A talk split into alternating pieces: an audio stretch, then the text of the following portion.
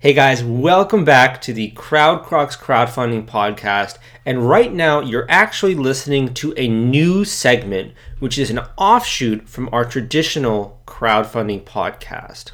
And this segment, it's officially called the Nonprofit and Charity Fundraising Podcast.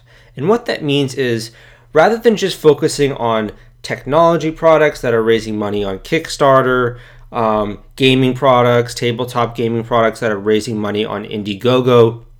This podcast is really going to hone in on nonprofits and personal fundraising campaigns and charity campaigns that are raising money on some of these websites like GoFundMe, Indiegogo Life, uh, Deposit a Gift, Fundly, and on the peer to peer fundraising side, Classy, CrowdRise, CauseVox, all of these different sites out there that you can use to fundraise for an initiative or for a personal cause or for something another nonprofit project altogether. So that's what this segment of our podcast is uh, going to focus on. And again, it is the nonprofit fundraising and charity podcast. And uh, today we have an interesting interview with a guest who has raised um, a bunch of money on CauseVox. And it might seem deceptively easy to some people to raise money online, uh, particularly for a nonprofit initiative. But we're going to dispel some of those rumors today and also give you a little bit more of a realistic view of what it takes to raise money for a charity or a nonprofit initiative. So stay tuned. Love to hear any feedback from you guys and take a second to rate this show in iTunes. Next podcast interview is coming up right now.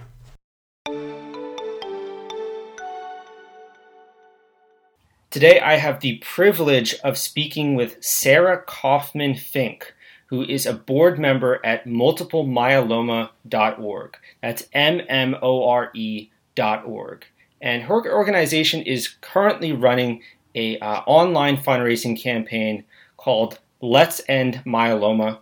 And they're using CauseVox for as the, the fundraising platform. So far, they've managed to raise $86,000 from supporters both online and part of their, their nonprofit's donor community. And we're going to learn about their experience using CauseVox and also just uh, the, how this initiative has started. Uh, so thank you so much for coming on this podcast, Sarah. Sure, glad to be here. Great. And you have a very also really heartfelt um, story that's connected to this nonprofit. Maybe you could share a little bit about how this came to be and uh, how you started to become involved in, in the organization.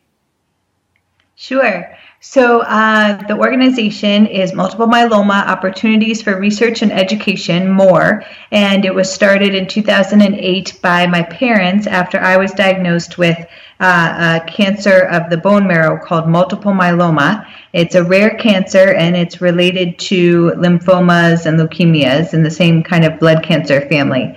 Um, it, there's no cure for this disease, and when I was diagnosed in 2005, there were very few treatment options. So, uh, you know, I was 22 years old, and my parents uh, took care of me during my treatments. And when uh, I was through a bone marrow transplant and chemotherapy, etc., uh, and in remission, my parents uh, wanted to do something to uh, help advance uh, research and hopefully find a cure for this disease. So they created more and uh, started fundraising. And in since 2008, so in the last six and a half years, they have uh, been able to donate over two and a half million dollars to multiple myeloma research. So I'm very proud of them for that.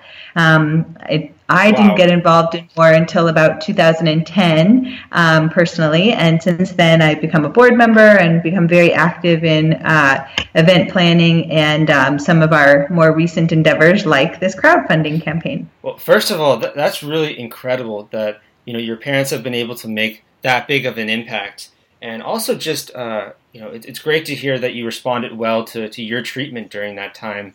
Um, and I know that um, even though the, the, the, therapies are improving in that area, it's still really important to bring awareness to the cause um, for other people that might be afflicted in some way. Definitely, yes. Thank you very much. And I'm thrilled that we have more treatment options now than we did when I was diagnosed in 2005, but uh, there still is no cure for the disease, and the average lifespan is still only six to 10 years from diagnosis. So um, there is a lot of work to do, and I am, of course, very personally um, passionate and motivated to help help us get there. I think that also, you know, just from browsing your website, the, the organization is not just making uh, an impact in terms of monetary term, uh, terms, but you also, you, know, you guys have support groups, you have resources, you have different uh, story elements to your page so that people that is you know are going through this rough time period can connect with other people can get fundraising ideas and one of the other things I also love is this fundraising support page that you've linked to um, with your CauseVox, CauseVox campaign, just sharing how other people can get involved as well. If they don't know how to do a press release or craft fundraising letters, your organization helps with all of that.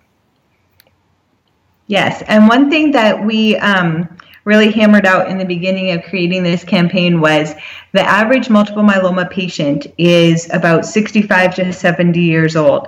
And traditionally, the older populations are less uh, computer savvy are less com- comfortable using things like online donations and setting up online fundraising pages and things like that. So we wanted to make sure we had as many resources and tools available to them as possible so that both patients and their families and other um, community members who felt uh, you know, felt tied to this cause would feel comfortable doing this uh, because may, for many of them it would be for the very first time. And it's also, if, if my understanding, your very first time doing an online fundraising campaign. Also, you know, I think this whole new medium of online giving and being okay with you know broadcasting the causes that you care about via you know whether it's your own Twitter page or your own Facebook, it's really gaining a lot of traction. Um, and I, you know, I'd love to hear a little bit about why you guys decided to use the CauseVox platform. I know there are a few other online fundraising pages out there, or uh, hosting it on your own site. That's that's another uh, option. What drew you guys to to CauseVox in the beginning?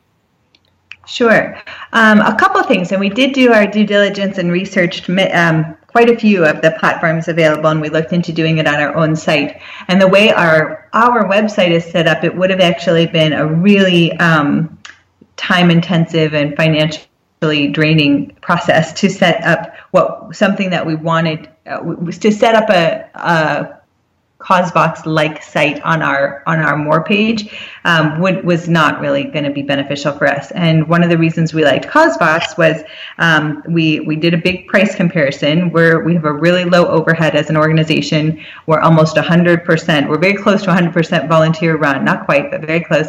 And uh, so we really work to maximize the donation dollars that come in and send as many of those towards uh, towards the research as possible. So in in doing that, we were you know we're very try to be very strong stewards of the funds that come in, and we really wanted to minimize our overhead. So CauseVox um, fees were either comparable or slightly lower than many of the other websites that we looked at, and we liked the way that their page was set up both on the front end it was very um, we thought very visually appealing and easy for the user to understand what to do and on the back end it's very easy for us to go in and add offline donations or um, you know find information we want track data so that seemed easy to us um, one of the big things that drew me to CauseVox's website since i have never done anything like this at all before was um, CauseVox has a lot of really great uh, tutorials and blog posts just on their website. So whether we had used them or not, we could have accessed these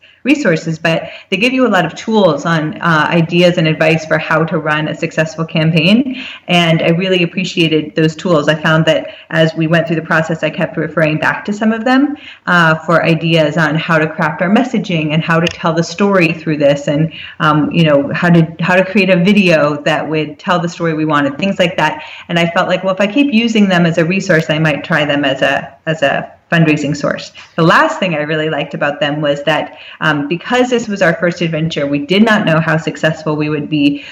Uh, with, when using CauseVox, you don't have to pay anything uh, to the site. You have to pay credit card fees through the, the credit card processing, but we didn't have to pay any site fees until you've raised $5,000 online. And since we didn't know, being our first ch- uh, try, if we would get there, that was um, that was a, a, good a good thing for me. And also, I think even though that you are doing the campaign uh, through a third party, you know, make taking care of all of that functionality. Um, it really is uh, your own mini site. You know, using endmyeloma.org, the domain name, and really adding some flair with your own video, which I thought was really uh, well done. It has a lot of great motion graphics. And just as I browsed through your campaign page, seeing the, the different comments and uh, you know clicking through as well to the website to learn more about the cause, it didn't feel like I was on someone else's website as much. Definitely. Um, I, I'd love to also you know explore your, your thought process here. Um, you guys are an established nonprofit. You already have a, a donor base. You're clearly serving that donor base uh, very well. And uh, once you launched this CauseVox campaign, I imagine there was a lot of uh, education marketing that you had to do to this existing donor base. And also, uh, maybe you have also uh, gathered pledges from around the, the internet, people who might have not have heard of your organization before. Could you talk a little bit about the that preparation that went into the campaign and your experience? Sure. So as I said earlier, this was the first time that organization and the first time that I had done any sort of um, crowdfunding or, or massive online campaign. Most of our funding as an organization comes from in person events uh, or from just uh, like a family might donate in honor of somebody through our website. We do have a web portal for that, but we, we haven't ever done a a strictly online fundraising campaign before. Um, so we were we knew we were going to need to do a lot of um, education and we weren't sure how this was going to go. Again our population tends to be a bit older. We weren't sure how computer savvy they were. But as an organization with established in-person events and established donor base like you said um, we looked at this as a potential way that we could grow as an organization and through uh, outreach on the internet using tools like facebook and twitter and other social media sites for example.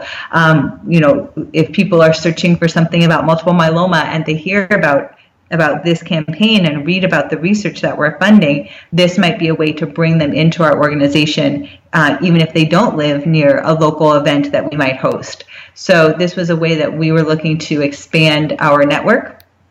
Um, and, uh, you know, again, it, this was a first try, and we learned a lot through the process. Uh, I well, I, I certainly think you are also getting the word out there. I mean, I, even I discovered uh, more about you guys just from this campaign. So I do think Wonderful. people are uh, learning your mission and story more. And uh, for those of us listening that, that haven't checked out the campaign page yet, it's for a promising new therapy um, that the, the, organization is looking to bring to the clinic. Maybe you can tell us a little bit more about that um, CS1-CAR therapy. Um, but yes. Yeah, maybe I'm not an expert on that topic, so I think it'd be sure. better for you to explain. So with this campaign, um, the reason that we did this campaign at this time, there were a couple of things. One, uh, we ran the campaign through March, and actually, you know, it's now April 2nd, and we're extending the cam. We decided to extend the campaign to April 15th because we've had a couple opportunities for some promotion uh, at the end of March, so we wanted to extend it a little bit further. But we did it during the month of March because March is National Multiple Myeloma Awareness Month, so we wanted to kind of recognize that and use that as a time frame for us and for this campaign. But more importantly, uh, one of the researchers that we work with uh, with through the organization had um, come to us with this uh, this research. It's called CS1 CAR, and um, this is a specific research project that. Um, that is being conducted in the lab and very promising. It's a completely new kind of treatment um, and it's called uh, it mod- is modify as part of your immune system. So it would take a person's own immune cells out of their body modify the cells, genetically modify them so that they would attack the, the multiple myeloma cancer cells and then give your immune cells back to you. Um, so they would be kind of like super fighters in your body and would be able to target the cancer cells and directly uh, kill them uh, without harming other cells in your body. So, unlike chemo and radiation, which have um, significant side effects in your body, this would be very targeted, very personalized medicine, and ideally a long lasting treatment. So, um, very promising. It's in early stages. There have been promising results using in other cancers, um, acute lymphocytic leukemia (ALL) uh, had used this research first, and that was about two or three years ago out of University of Pennsylvania with very promising initial results. So this is this type of research is now being brought to many types of cancers across the board, and in, this researcher that, uh, that spoke with us is helping to bring it to multiple myeloma. Um, I think also I was just going to say really quickly, um, we're living in a society where you know, people might want to support myeloma or get more involved, but just the scientific research and the new studies, the new trials that are coming out, it's such a uh, you know, it's a dizzying amount of information. And for someone it's who so complicated, yeah, it's so complicated it's very confusing, and it all talks in gobbledygook and uh, and and frequently over everyone's head. Um, which I'm glad the researchers know more than I do, but it is very confusing. So you know, having a way for patients and their their support system, um, the people that are directly affected by by new treatments, having the option for them to become specifically involved in helping to advance research that will hopefully help them has been, um, I think, very motivating and very hopeful. And we wanted to be able to try this, bringing a direct uh, a direct link between your dollars and advancing a specific research that if we're able to fund, uh, you know, fund to our goal, we would help bridge uh, bridge the gap in funding and help uh, bring this research to patients faster and that was our goal. I think that you guys also, you know, multiple myeloma opportunities as an organization is also performing this sort of curation uh, role where we might not know which uh, therapies to look out for or which research papers to read, but you're really bringing this one to light as being something that's promising. Uh, so it can also focus all of that energy and uh, really help to uh, not just financially, you know, move that or initiative forward, but also just people that are suffering. They have something, they know what to look for in the future, and to uh, and that I think that makes all the difference if someone's afflicted with something. So definitely. The the other, I really love how uh, your page it shows all of these different people who have raised money in support of this initiative. So unlike you know a GoFundMe campaign or uh, another kind of online fundraising campaign, just you know from a, a, very large nonprofit that's raising all of this money. It shows how all of these people have contributed to the campaign and uh, the different people that have contributed to the fundraiser. Could you tell Definitely. us? Yeah, I'd love it if you could talk a little bit about that as well. If any of these people are, um, you know, they're also, I imagine, volunteers. If they're board members, are these people, you know, just strangers that have engaged with your nonprofit? I would say all of the above. Um, and I, for me, this was something that I didn't quite recognize the value of until we got the campaign started. But having the ability, and not all um, crowdfunding sites allow this, but having the ability for people to create their own fundraising page, which has a unique URL, and they design their page and they write why they're participating in this cause, and able to kind of write their personal story, add a photo, and then send their personal link to their network and say, please help me raise, you know, they can set their own fundraising fundraising goal. So please help me reach my my fundraising goal in support of this campaign. That has been huge for us. Um, we we have gotten donations just to the page, but so many of our donations have come in through these fundraisers, and um, and I think that for anyone who visits our page at endmyeloma.org, you know, being able to click through the fundraisers sites and read, you know, what is motivating these people to participate and to promote this campaign is very touching. Um, there, you know, everybody has a personal connection, whether it's um, their parent has this disease or um, they are a patient or you know they've become involved because of somebody they love in some way a friend or a close family member. So uh, it's very um, it's very impassioned it's very motivating um, as a as a potential donor. You know if somebody hands me this link and i go visit the site to be able to click through even people i don't know and read why that they why they feel this is important, not just the people who created the site, but why these other individuals are putting their name and their time behind it is really um, exciting. And uh, so much of our donations have come through that. So I think that that has been really key for us. Wow. Just just hearing about that is, you know, putting a smile on my face. That's that's really inspiring. Um, yeah, I, th- I think also just to you know the sort of um, maybe a generation ago or even you know five to ten years ago, the way of going about fundraising is, you know, a very established nonprofit uh, you know, creating a page or trying to do outreach to a, to a community and telling them the value of you know whatever this cause is. And there's nothing wrong with that. But I think that we've seen that with Facebook and with Twitter, personal recommendations are just uh, it, it's so much more. It's taken, um, I guess, with so many different, you know, sponsored posts in our newsfeed. There's so many people um, trying to extract value. To see that your friend is supporting something, you're so much more likely to check out that organization. And uh, also the, the ice bucket challenge, I think that's a really good example of that. But just seeing that you guys have, you know, helped also uh, provide Twitter messages, sample tweets, uh, sample Facebook posts. Um, I think that makes it even easier as well for some of these supporters to to reach out to their network, and then for people in their network to see they care about this uh, nonprofit organization is definitely worth checking out and spending more time to learn about what it is you guys are doing. Definitely, definitely.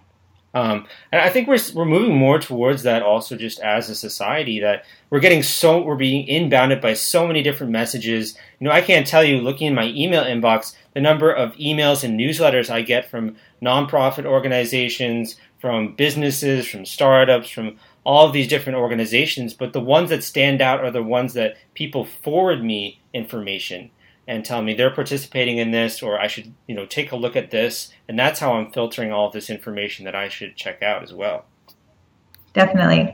And I think, you know, for any, um, I think a couple key things that I've learned for through doing this is that you know anytime you're fund you know I have a I have a page up on our site and for me for my personal fundraising I uh, posted a lot of the the um, sample posts on Facebook to my my community. But I also every time I receive a donation I post a Facebook thank you uh, to that person, calling them out as a, a, shout out to thank them for their donation, and I relink to the site. And every time I've done that, I've gotten another donation. And so that has really driven my fundraising for for this page.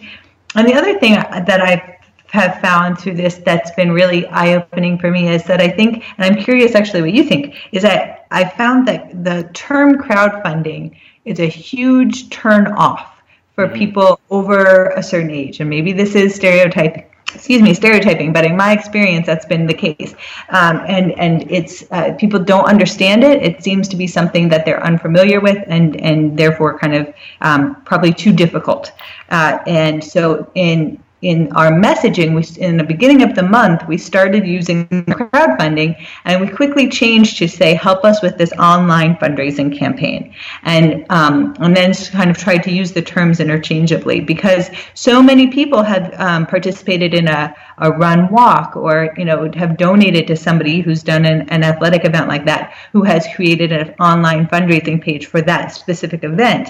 And there's really no difference between that and crowdfunding. It's just online fundraising Mm-hmm. Um, but I think the term crowdfunding seemed to be a big turnoff for people, seemed to be kind of um, something that, that people weren't really sure what that was, and it was probably too hard for them. So I, for our mm-hmm. for our population, kind of helping to try to educate just what that is was a big deal. It might uh, surprise people who are listening to this podcast, but I do agree with you in this uh, regard that although people in the industry like myself, or if you're looking to create you know, a successful crowdfunding campaign understands what the terminology is and the different types, whether that's peer-to-peer fundraising or you know a very simple nonprofit crowdfunding page, um, peer-to-peer lending. We understand these terms, but when you're bringing that to an audience or a donor base, you have to use terms that they're comfortable with. And you're going to be having to do so much education marketing regardless that having to educate what crowdfunding is as well, I think is, is a little bit uh, stretching it. So if you find that your audience, I think, um, you know, responds better to uh, online fundraising or online giving, then it's best to use those terms in, in your marketing. Um, but on that note as well, I, you know, I noticed the end myeloma. You guys also have that as a hashtag, and I know this is conducted also um, during the awareness month. Have you seen any sort of traction at all uh, through Twitter with that tra- with that hashtag? You know, to be perfectly honest, I can't really speak to that. I have personally not managed that part of it, so I, I couldn't tell you. I'm sorry. Okay, that's fine. I thought that was a really smart idea. um, something that I hadn't, you know, thought of previously. Um, but especially if, if it's during an awareness month, I think that's a great way to capitalize on on uh, any discussions that are happening on social media. Um, the the last you know question that I really wanted to sort of dive into was you guys uh, a lot of the content on your website, at least that I've seen, has been very much you know articles and explanatory you know fundraising ideas. But you've now had to sort of go a little bit into the video medium. Um, you know, sharing the, the, why it is that you're doing this this CauseVox campaign. Um, have you done video in the past, and uh, are you going to be doing more of that in the future? Now that people, you know, this is the primary way I at least discovered what this was about. Wow, that's great. So, um, yes, we will be doing more of it in the future, and we've done videos only very rarely in the past. This is um, I guess my my thought, and again, I'm not an expert in any of this, so my kind of naive thought was that any video we produce has to be really high end and is going to therefore cost a lot of money. And being that we're always trying to keep our overhead so low and really focused on the bottom dollar, that has been kind of um, eliminated in my mind as a tool because of worrying about cost and, and I don't have the skills to put it together myself. And what I think we found with this campaign, both from our animated video and from a second video which we created um, and posted on Facebook, you know, people love watching videos. They're easy to get a message across. It's it's you know people don't want to read a whole big page of, of uh, text, but they don't mind listening to two minutes of that spoken to them via a video. And uh, so it's a great method to get. Um, to, to get pe- let people know about uh, about our cause and the animated video we were lucky enough to have someone donate their services to put that together for us and we worked really hard to create the script and like I mentioned before used some of the CauseVox uh, blogging tools on some of the suggestions for how to put together that messaging um, and then the second video actually shocked me even more. We, we asked one of the researchers who's conducting this research to just uh, using his computer, a very low tech, you know, turn the turn the video on and record himself for one to two minutes explaining the research and why he felt it was important. Um, and he did this in about he sent it back to me in about two hours and uh, two hours after i'd asked him for it and we posted it on facebook and within I want to say within about 24 hours, we had almost 600 views. Wow. And for us, that was a, a huge number. Um, and then, you know, at this point, I think we're about up to about 1,200 views of this video, and um, it cost us nothing. It as far as money, it cost us almost nothing as far as time, and it, it was uh, brought so much traction to the to our cause. I thought that was um, really inspiring to me in wanting us to do more with video because it is so um, it is people love video so much and it, it, can be a lot easier and cheaper than i thought. That's that's incredible. I mean that's i think that's also a great discovery. Um, you know you do sort of, have, sort of have two video platforms that are emerging now. Like one is uploading a video to facebook um, that's hosted on facebook and one's on youtube and you know, on YouTube, definitely you know seeing video responses, seeing comments, that's awesome. On Facebook, just also the shareability of those videos is incredible. And if people love a cause, they're willing to share those videos. So it just expands the reach even more. Um, and I mean, like we were talking earlier as well, the skepticism that some people have with putting on their credit card online or doing this whole new online fundraising thing, if they see someone who's human behind an initiative, even you know with the video, you know, uh, recording a researcher or recording a, a, donor of some kind. I think it just makes it sets people's mind at ease a little bit, you know. Yes, it, it seems more personal and more real. Definitely, yeah, I, I definitely have to agree with that. Well, the, the last question I have here is, you know, you've had this uh, amazing journey, have learned a lot from doing this uh, this fundraising campaign. I know you're still looking to to raise two hundred thousand dollars. I think you you've raised an incredible amount so far. Um, but has there been anything that's I guess surprised you, or something that if you were starting a campaign like this for the first time, you'd want to pass on to yourself? Oh my gosh, so many things. Uh, because this was a first time for us, I think the biggest the biggest uh, thing I would want to tell my future self in doing this again would be um, to give myself more time uh, to to work ahead of ahead of our launch date. Um, in my mind, you know, I planned local events on sometimes you know that have had 400 500 people attend them. And to me that's a lot of work to plan an in-person local event. You have to find donors and sponsors and all the logistics. Um, so to me this seemed like oh this will be so much easier. And in many ways it is but it uh, it does require a lot of legwork ahead of time. And i think that i wasn't quite prepared for that. And it was definitely doable, but it was it would have been nice to have a little bit more lead time um, to do things like create a couple more videos to have to be able to release throughout the month.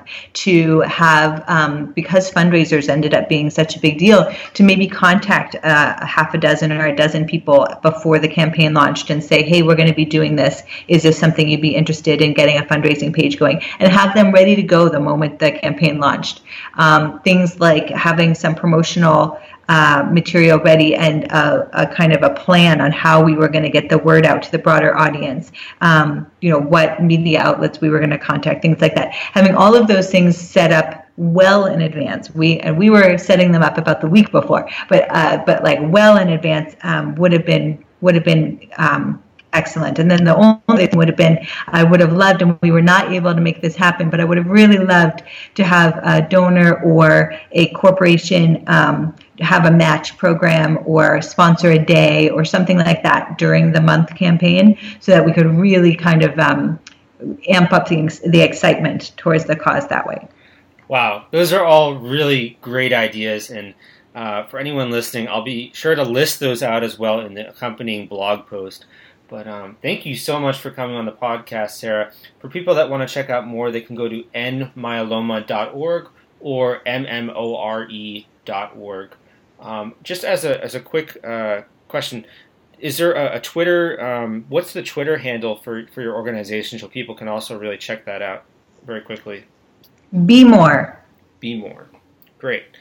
And uh, yeah, thank you so much for coming on the podcast. A lot of really invaluable advice and I think sort of the beginning of um, a whole new strategy towards fundraising that I'm excited to see play out for, for your organization. Wonderful. Well, thank you so much, Sal. And if anyone has any questions or follow up for me, I'm happy to answer them uh, offline. So my email address is sarah at more.org, S A R A H, at mmore dot O-R-G.